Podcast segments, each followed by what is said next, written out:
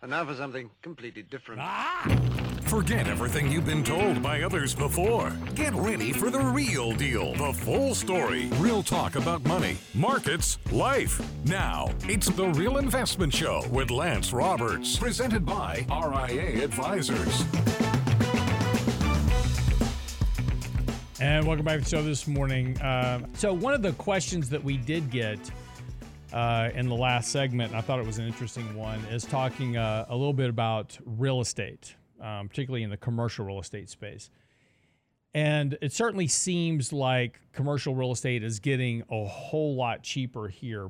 But the problem becomes, you know, when is it going to recover? That's the question, right? So, when is this, you know, commercial real estate debacle going to come to an end and and you know part of the issue is is that and we had been t- talk, really talking about the commercial real estate space uh, since 2009 and because going into the financial crisis here in Houston in particular we were building buildings like crazy right? And that's what you generally see at the at the peak of a bull market as companies go you know why am I, I why am I leasing space in a building? I'll go build my own building uh, because cash flows are great, everything's doing good, and you know it's those types of mentality.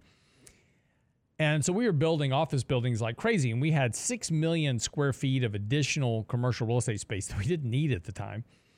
And you know the financial crisis hit, and a lot of those buildings went up for sale, remained empty, etc.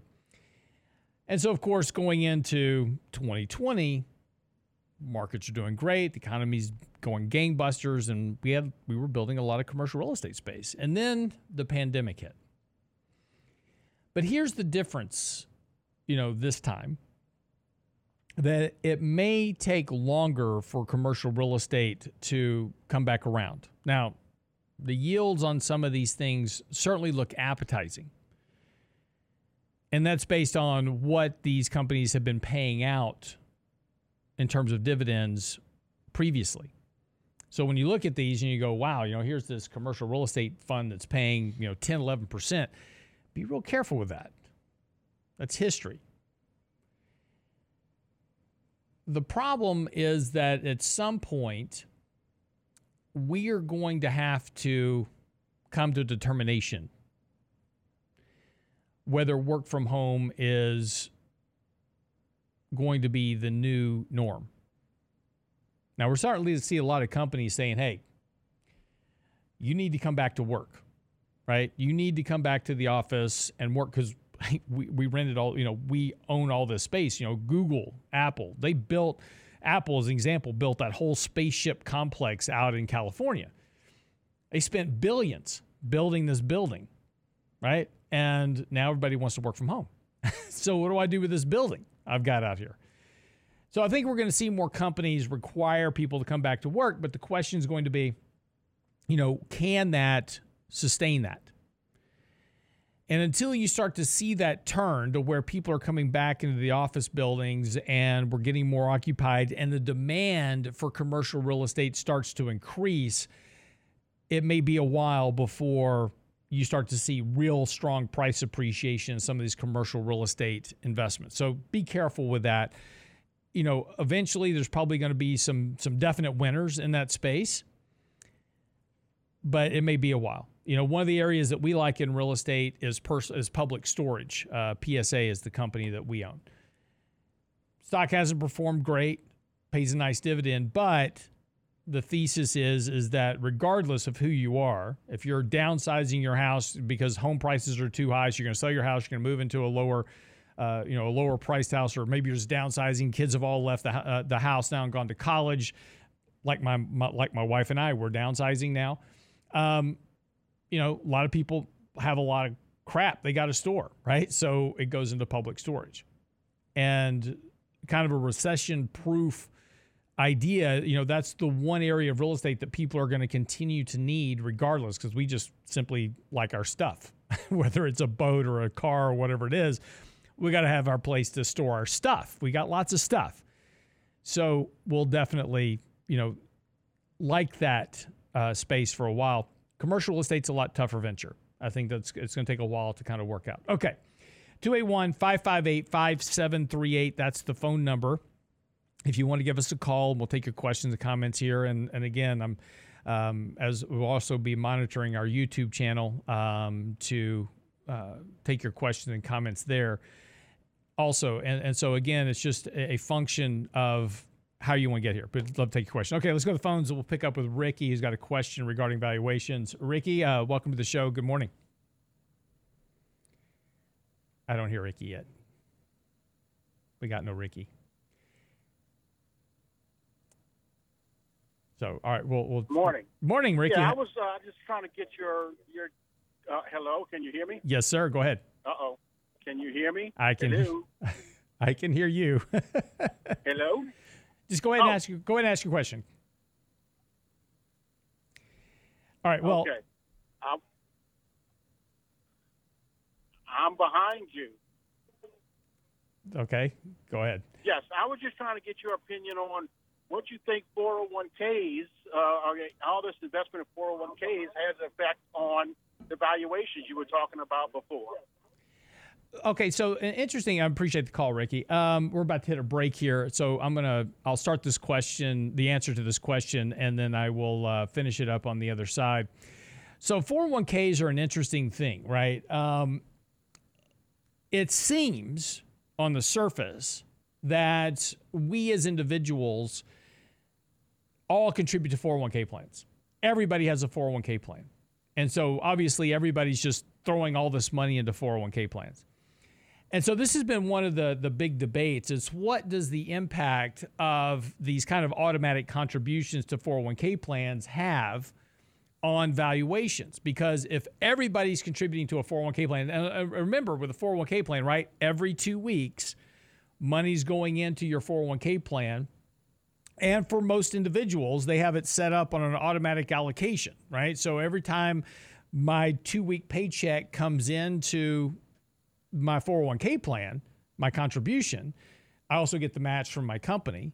So we have all these dollars that are piling into every two weeks are just automatically getting invested into various stocks, or actually in this case, ETFs or mutual funds. That obviously goes back to that passive indexing effect I was talking about earlier, where all this money in 401k plans goes into large cap growth stocks that feeds in 33 cents of every dollar goes into Apple, Microsoft, Google, etc. So obviously that impacts valuations. But is it as big of an impact as other things going on in the markets? We'll talk about that right after the break. And take your questions and comments here. Again, feel free to give us a call. We'll work out the bugs um, between now and the next break. Um, also, on our YouTube channel, uh, feel free to pick us up there and ask questions there. We'll get to those questions as well. Um, so stick around. More of the Real Investment Show coming up. I'm your host, Lance Roberts. Don't go away.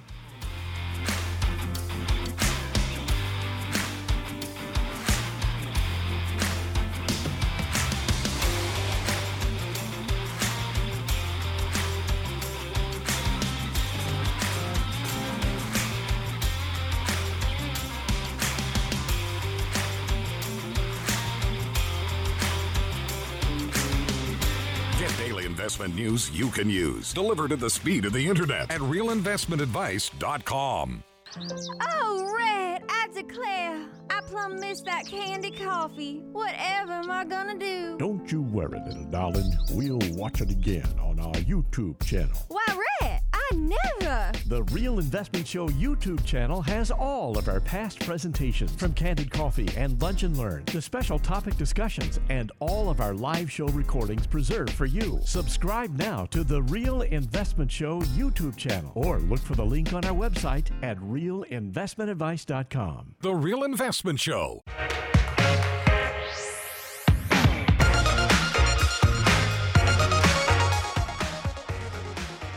So welcome back. So uh, if you want to give us a call, 281-558-5738. We're taking your questions kind of live here on the show.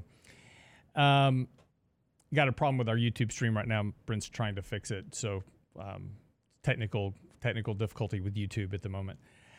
Um, so just talking a little bit about 401k plans, and it was uh, Ricky had a good question about the impact of 401k plans on valuations, and so the the the the premise is that because of all these 401k plans that people are contributing to, that that's having an impact on valuations.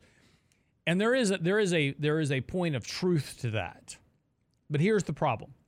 I shouldn't say it's a problem. It's just it's not as big of an issue as we expect because not that many people actually contribute to 401k plans as an example.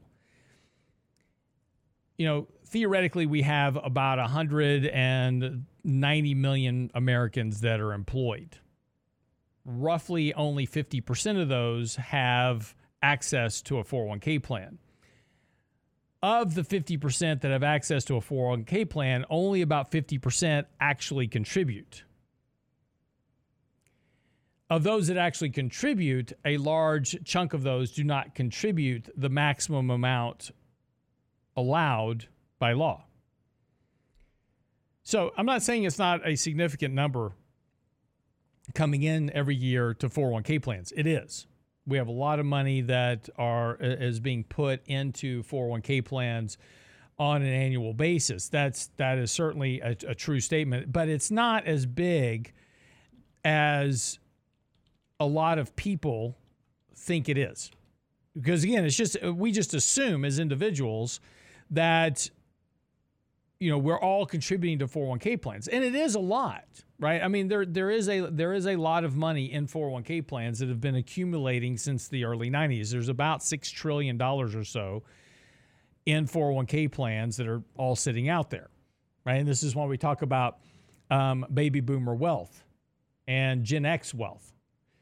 Gen Xers have by far and away more than baby boomers wealth accumulated. When we talk about net worth and net wealth, uh, that's including equities and real estate and pension plans and all these other assets that are out there.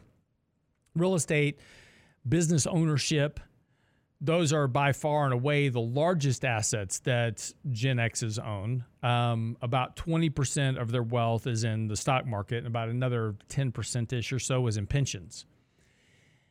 So it is an impact right? And, and, again, as we talked about earlier, we have this passive indexing effect that is driving money into the markets, and that's exacerbating these valuations in assets. I mean, we were talking about McDonald's trading at 10 times price to sales as an example. That's problematic ultimately and valuations will matter. At some point somebody somewhere and this is the way just markets work over time somebody's going to say can't justify that anymore. You know you take a look at a, a company like uh, chipotle mexican group right? I love me a good burrito. Hard to justify a company that makes burritos trading at seven times the price to sales. Again it's just expensive valuation wise. Still a good burrito, right? Not saying that at all. But you've got a company that trades at 40 times price to earnings on a forward basis. And that's expensive for a restaurant. Now, 40 times price to earnings for a company that's growing earnings at 25 or 30% a year, 40% a year, 50% a year. They're a high growth company, especially younger in their development then you can justify paying high valuations because eventually that earnings growth will catch up with the valuation. That's the bet anyway.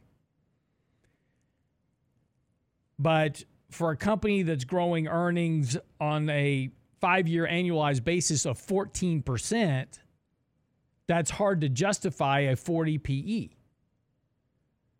And it's much more difficult at 14 at a 14% sales growth rate to justify a seven times price to sales.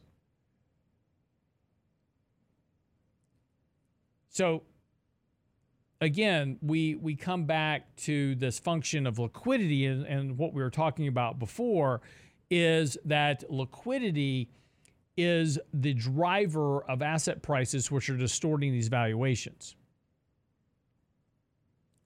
And yes, it does. And to Ricky's point, yes, it does have a a impact on valuations of money that are coming in from all these different sources, not just 401k plans, but it's also people contributing to IRAs.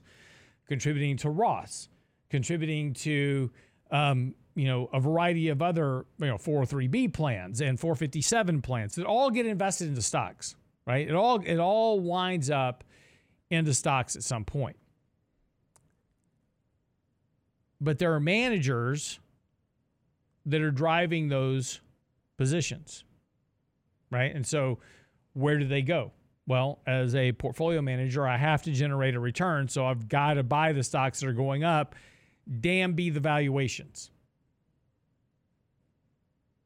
Because if I don't, if I if I report as we were talking about at the beginning of the show this morning, I said, you know, look at the you know coming up in a couple of weeks here, we're going to have into the quarter, and this is where all the portfolio managers have to produce their quarterly reports, and you damn well better have Nvidia on your quarterly report when it goes out.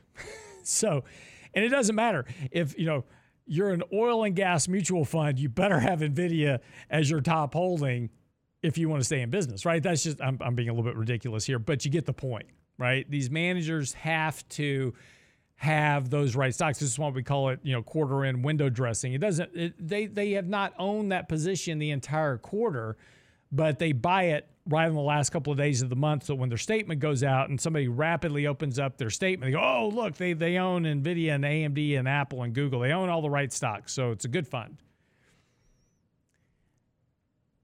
But that's what drives these, these kind of markets.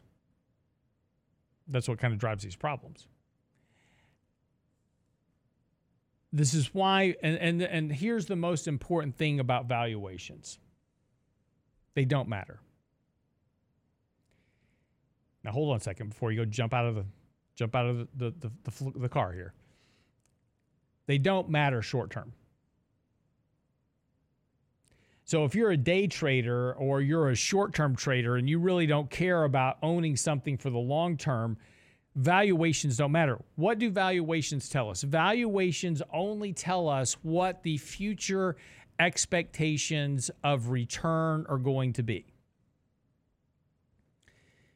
What I do know from valuations is that if I buy something that's trading at 10 times price to sales, my return on owning that position over the next 10 years is likely going to be low.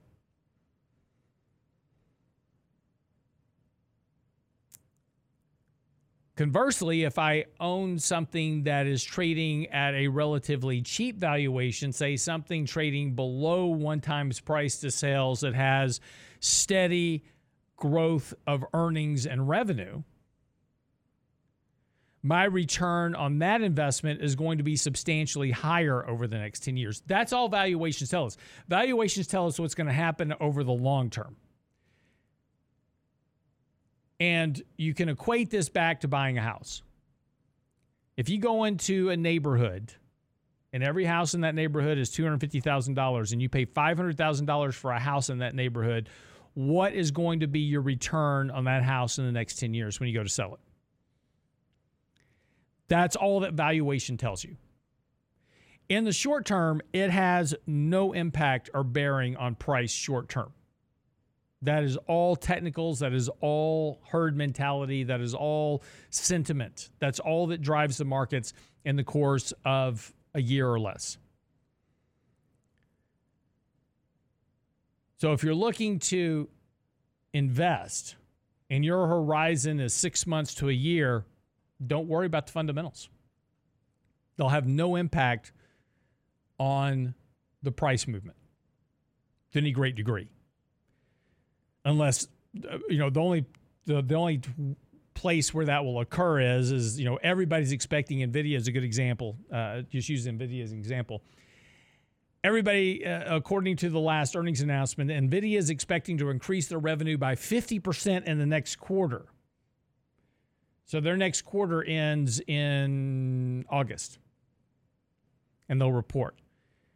So expectations are this big price jump in NVIDIA stock is based upon this idea that earnings are going to surge by 50% in the next quarter.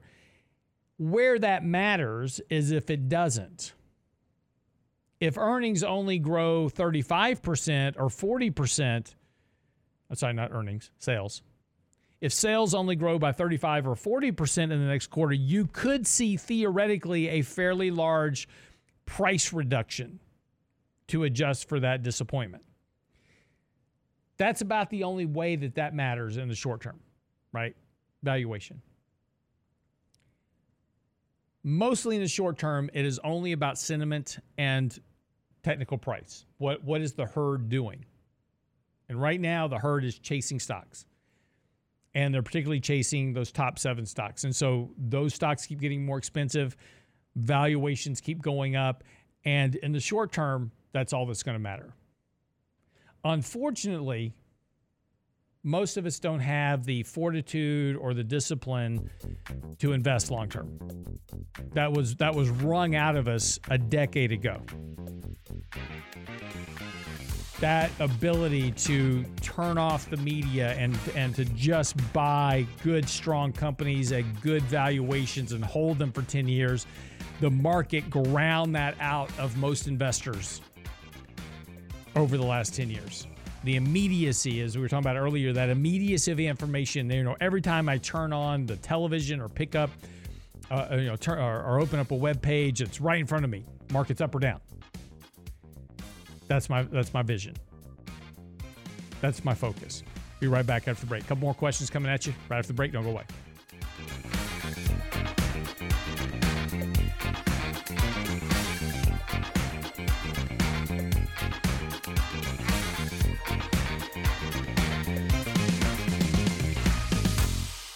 The Real Investment Advice blog. It's required reading for the informed investor. Catch it today at realinvestmentadvice.com.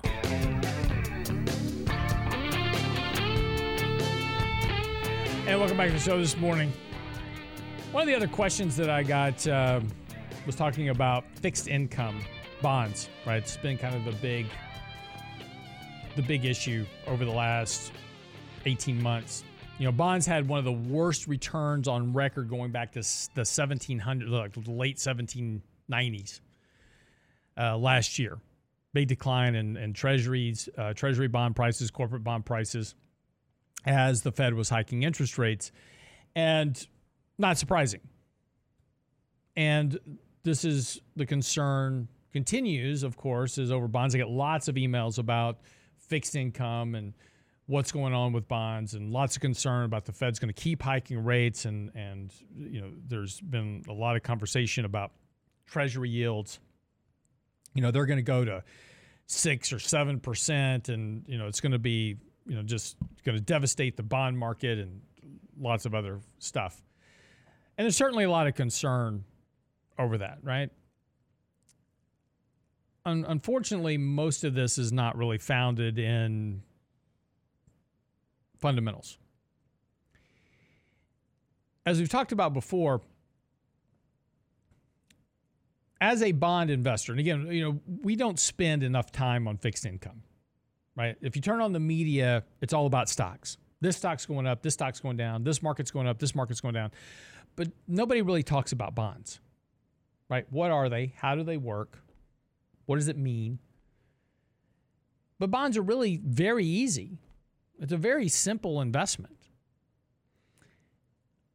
All a bond is, is a loan that somebody has made to somebody else.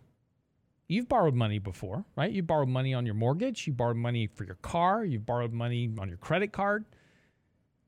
Those are bonds. So, what is that, right? What is a bond? It's just simply a promise to repay something in the future with an interest payment. So, for all the angst that's going on around fixed income, if I owned a bond, I get my money back at maturity. Now, the price can go up or down based on what interest rates do, because every day the bond that I own is getting repriced for what is going on in, on, in the interest rate environment, right? So let's just talk a little let's just talk about for a second about just the very basics of what a bond is and what happens. Somebody comes to me and says lance i want to borrow some money from you. I'm like okay. So first thing i want to do is as a lender is i want to look at the current environment. What's inflation? Because if I loan money out to somebody today and inflation is moving higher, that means that my purchasing power of those dollars that I lent out will be less when they pay me back in the future. So I need to account for that higher rate of inflation. So I have to charge more interest to adjust for that. I also need to adjust for the risk of repayment. How good of a credit are you? Are you going to pay me back, or is there a risk you might not pay me back? So, if there's a risk of you not paying me back, I'm going to have to charge you a higher interest rate because hopefully I will collect enough payments from you in terms of interest to mitigate some of my principal loss if you default on me in the future. I also need to factor in other opportunity costs. You want to come borrow money from me, but I could loan money over here at a better rate. Do I want to do that? So all of these have to get factored into the interest rate that is charged. Now, I want you to think about for a moment those factors opportunity cost, inflation risk, repayment risk, among others. Repayment risk comes from what? If everything is going fine and, and you know, we've got a, a you, you you borrowed money for your business and the economy's doing fine, you're probably going to pay me back. So what's the risk there? Recession or an economic slowdown that impacts your business negatively. If the economy's growing, that's okay. You can you'll be able to pay me back. So recession risk is a problem, right? So I've got to factor that in. Repayment risk, inflation risk. Right? Inflation's going up, then I've got to charge you a higher rate to adjust that future purchasing power, right? If all these factors are factored in to a bond price today, and the economy gets stronger and inflation goes up, then that loan, right, has less value. So the the value of that loan declines because the economy is getting stronger and inflation is rising because the economy is stronger and therefore interest rates are going up elsewhere, which makes the value of my loan less. Say, so if I wanted to sell my loan off to somebody else, they're going to pay me less for it because the interest rate attached to that is lower than what they could get elsewhere in the market. So, this is why bond prices go down when interest rates go up. But think about all the things tied to the interest rate, right? It's all economic. So, everybody's talking about, well, interest rates are going to keep going up. Okay. If interest rates are going to keep going up, thereby suppressing bond prices, then what does that mean? That means the economy is about to come roaring back. We're going to have strong economic growth. We're going to have inflation running at three, four, five percent because economic growth should be three, four, five percent annualized. Which means that economic activity is just going to be going gangbusters and people are going to be borrowing money as fast as they can because there's so much opportunity in the economy. Just between you and me, what do you think that likelihood is? Now, having thought about that, add on to the fact now that we have record levels of debt and, and, and if interest rates do go higher, what happens on debt? Right? That means our interest payments go up. That means more capital is detracted from what could be invested into the economy, either through consumption or through investment into businesses, etc. That money has now required to pay the interest on the debt. So that money is no longer available to go into the economy. So if interest rates are moving up, what's happening with the economy? So, having taken all that, and I'm not going to tell you the answer here, I want you to think through this logically. But there's a lot of people saying right now, it's like, oh, interest rates are just going to keep going up, right? That means bond prices are just going to keep going down. What's the Fed's goal? Right now? Bring down inflation. They have a target rate of what on inflation? 2%. If inflation is at 2%, what is economic growth going to be? Because there's a there's a very very long correlation going back to 1947 between inflation, interest rates and economic growth because they are all a function of each other, right? Stronger economic growth, I get more inflation, higher the interest rate, vice versa. So if economic growth is expected to be 2% and the Fed wants inflation at that level, 2%, then where are interest rates going to be? They're currently at 3.6. Where are interest rates going? If interest rates are going to where economic growth and inflation live ultimately, that means lower interest rates and there's an inverse relationship to bond prices. That means what? Higher bond prices. If, if bond prices go up, what happens to the value of your bond portfolio? And it's just this is just the fundamentals, right? All this is is is set all the hyperbole aside about what's happening with the Fed and all these other things and just think about the fact of where the economy is expected to go over the next 12 to 18 months. And even in the best of times, right? before we went through this whole $5 trillion of liquidity into the economy and, and shot, you know, had this short term boost to economic growth because of, of massive amounts of stimulus. In the best of times, from 2000 to 2020, the economy grew at 2% annualized. Good and bad. Which is where inflation lives, which is where your interest rates live, which is where bond prices will ultimately live. But Lance, the Fed is hiking interest rates. That means that interest rates are going up, bond prices are going down. No. The Fed only controls the short end of the interest rate curve. They control one month bills, three month bills, one year bills, two year bills. That's it.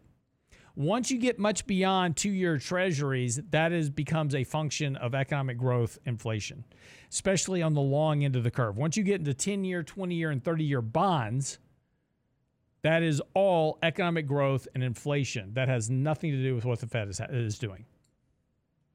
Why did interest rates move up last year? Because inflation was moving up, because of $5 trillion worth of liquidity. You had 12% nominal economic growth in the economy. Of course, interest rates moved up. But that was then. Where are those things going to now?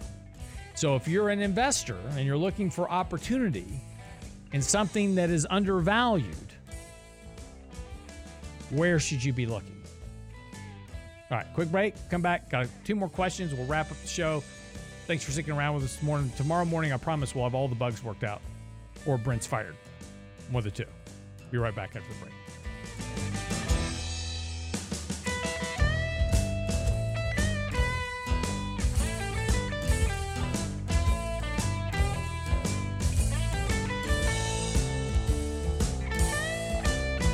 Daily investment news you can use, delivered at the speed of the internet at realinvestmentadvice.com.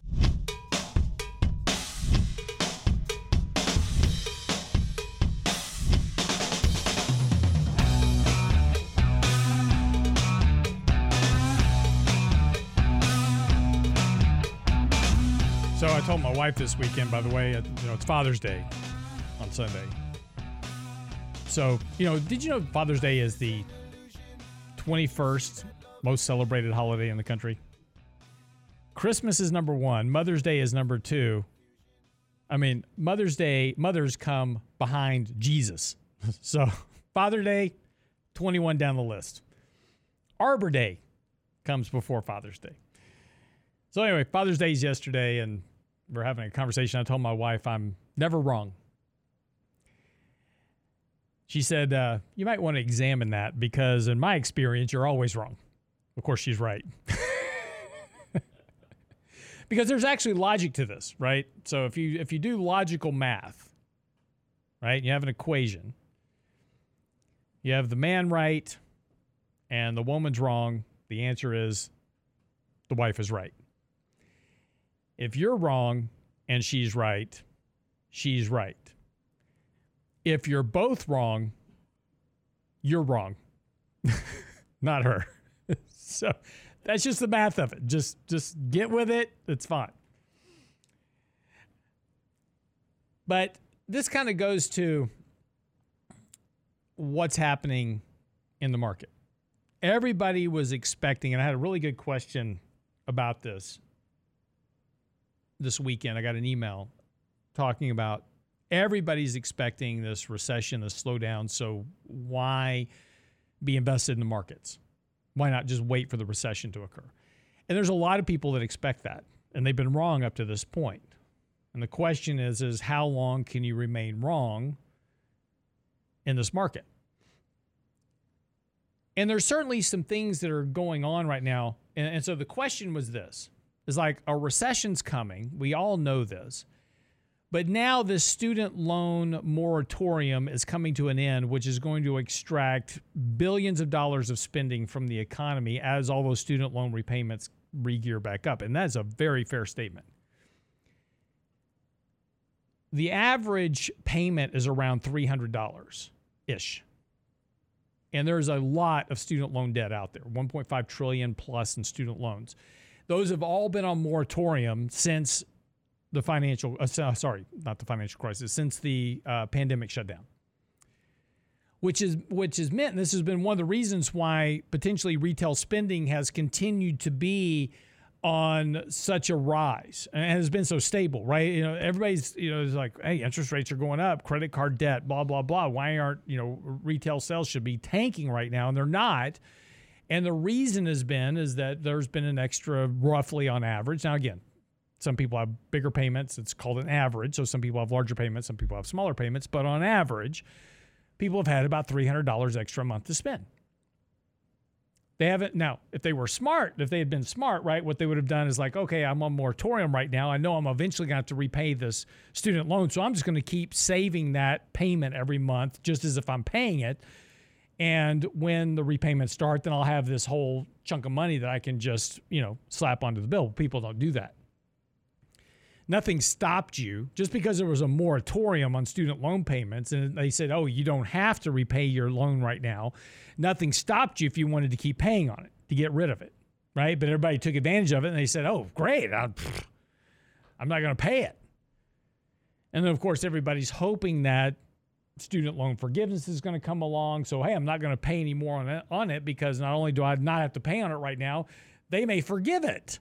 And I won't have to pay it at all. Won't that be great? So, we had a lot of extra money sloshing around the economy over the last couple of years because of those lack of payments. Those are going to restart. Now, what everybody's kind of expecting is like, okay, well, that's going to be the trigger that slams this whole economy into recession. Maybe. But that has not really been the case so far. That hasn't been the issue so far. Right? We, we keep going through these events. It was, you know, got banking crises. That's going to surely put the economy into recession. Not yet. That hiking rates, we're going to have a recession. Maybe, not yet. This is why it's so frustrating, and this is why the Bears have been wrong to this point. The markets have been moving higher despite this clear, clear evidence of a recession. Clear evidence a recession is coming. And it probably is at some point. I just don't know when. And, and as we've been saying for months now, I don't know. All I know is markets are going up, so I've got to participate, which is why we've been adding exposure to portfolios because that is what's going on with the markets. And I've got to participate. Fortunately, today I don't have to worry about it because it's a holiday. Markets are closed. But those are the issues that we have to deal with, right? These are the things that we have to focus on. And it's easy to get wrapped up into these narratives because it appeals to our emotional nature. We talked about this last week is that as individuals, we're afraid of pain, right? We don't want to get hurt. But fortunately, our genetic makeup allows us to forget pain when we do get hurt fairly quickly. Because otherwise, if we didn't, we would never do anything. As I said before, we'd never leave the cave, right? We went out one time, we got attacked by a saber tooth tiger. And so we never left the cave again because we were afraid of getting attacked by a saber tooth tiger. So we all die of starvation.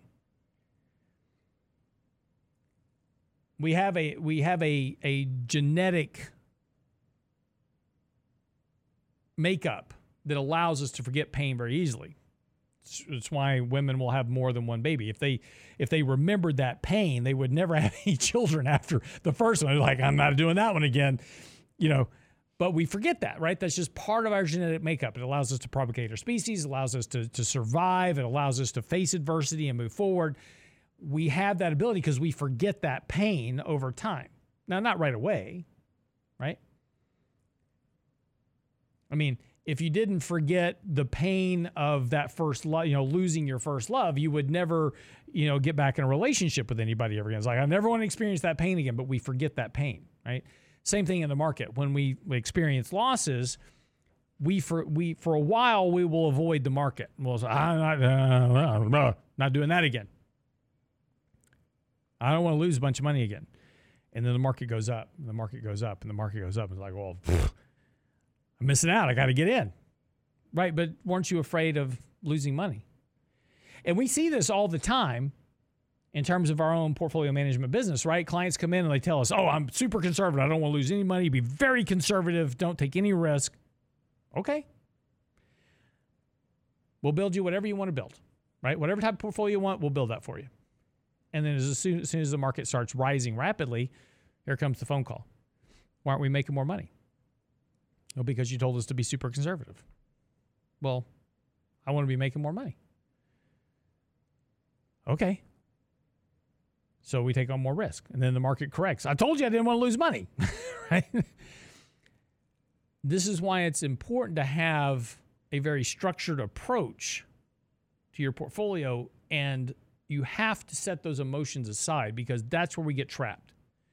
We get trapped in those emotional biases that lead us to make poor investment decisions in our 401k plans, in our portfolios, in our businesses, in life in general. And this is why it's important to remember that you're wrong, she's right, regardless of what the, the end result is. You'll live a longer, happier life. But it's the same thing in investing is that we have to separate out those emotions which lead us to make bad decisions. And this is the hard. This is the hardest challenge of investing, period. Is those emotional biases. I had a bad experience last year. I don't want that to happen again. So I'm going to change up all my investments and I'm going to chase what was working last year and I'm going to get rid of everything that didn't work. And that's been a terrible decision. A lot of people did it, right? They everybody last year energy was up 40% in the year, everything else was negative. so going into this year, everybody started piling into energy and they hated tech stocks. And we wrote an article in October, and and uh, at, right at the beginning of November last year, we wrote an article talking about are FANG stocks dead? And the point we made was that no, they're not. And that as soon as we started to see a turn in the economy, that's where all the money was going to go because it would be a transition from defensive back to cyclical stocks technology because of a potential for earnings growth. And disinflation, a decline in inflation, would be a negative for commodity stocks and a positive for cyclical stocks. And that's exactly what happened this year. One of the worst performing sectors this year is energy. One the, and obviously the best performing sectors are all the cyclicals, right? Uh, technology, um, discretionary communications. They're all dependent upon lower inflation, lower interest rates for growth. And those are where the bets are being made that over the course of the next year, we're going to be looking at lower inflation, slower economic growth, and companies that can generate revenue in that environment. So that's where all the money's flowing right now. Now, will that change? Yeah, eventually it will. And if we do get a recession because of student loan repayments restarting that drags out money from the retail and uh, retail sales, and that's 40% of personal consumption, which is 70% of GDP, if that does slow economic growth substantially, that will impact this rotation in the markets back towards defensive positioning. But we'll talk about that when we get there. Get by the website, realinvestmentadvice.com. Get our latest newsletter, our blog post, our daily market commentary. It's all on the website, realinvestmentadvice.com. If you have any questions or comments, feel free. Send us an email. We're always I answer every email every day. So feel free. Just click the ask question button right at the top of the page, realinvestmentadvice.com. Have a great day. We'll see you back here tomorrow on the next edition of the Real Investment Show.